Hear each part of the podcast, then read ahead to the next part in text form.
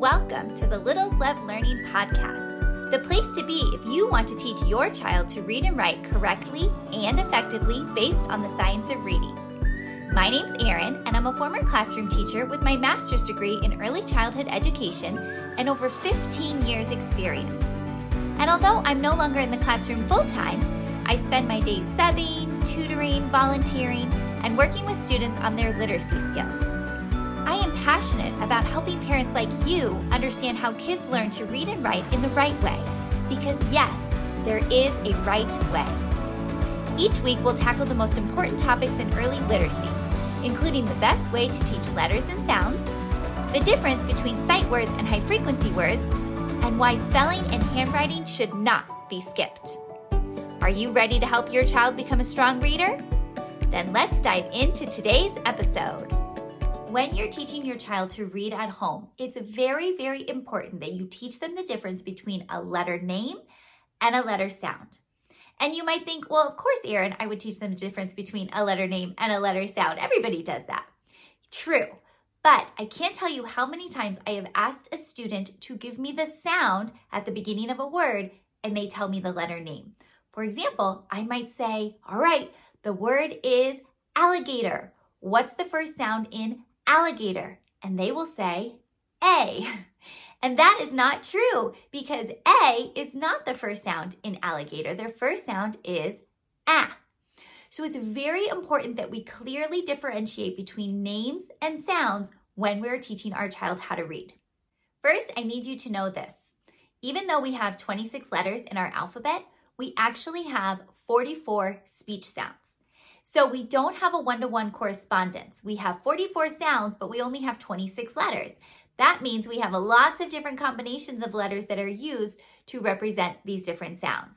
In fact, I think with 44 sounds and 26 letters, there are over 250 spelling combinations or something crazy like that. There are so many different ways to spell our speech sounds. So we want to make sure it's very clear to our kids that a letter name and a letter sound are different. So our consonant sounds, these are our consonant phonemes. We want our kids to be able to hear all of these sounds and words and just to produce the sound. So if I were to say, what's the first sound in tiger? I want to hear them say t. I don't want to hear them say t because the sound is t. Yes, we spell it with the letter t, but that wasn't my question. My question was, what is the sound? The reason this is important is because we need our kids to be able to produce all of the sounds in English and hear the sounds and then match the sounds to the spelling, to the letters. If they always think that a sound is spelled one way, they're going to be super confused when they find out sounds are spelled in lots of different ways. For example, even long vowel A is spelled with, I think, 8 different ways. So they need to know the difference between that sound and the way we spell it. So these are all of our consonant sounds, our consonant phonemes, and we also have our vowel sounds, our vowel phonemes. And these are usually the ones that are the trickiest because there's so many different ways to spell all of the different vowel sounds. So I want you to be very clear with your child about the differences between letters and sounds. If you're asking them, what's the first sound in Arctic?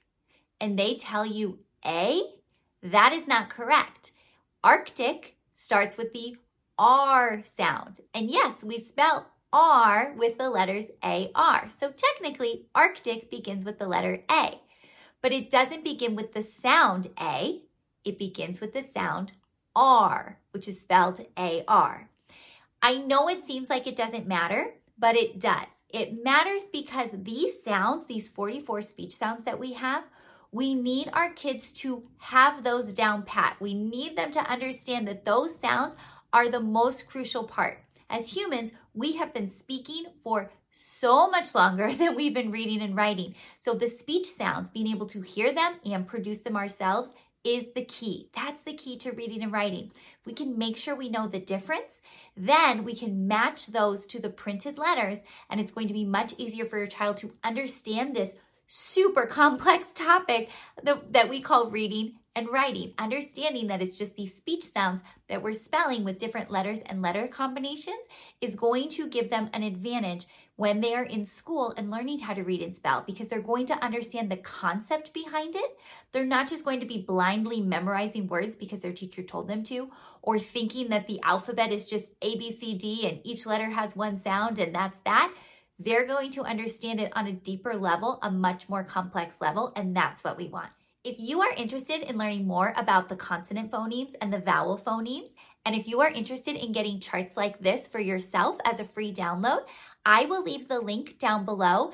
I have a freebie that explains to you more in depth about the consonant sounds and the vowel sounds and why these are so important for our kids to master. Like I said, there are about 44 speech sounds that we really want to work on. So please click the link down below. All you need to do is enter your name and email, and it will be delivered right to your email address.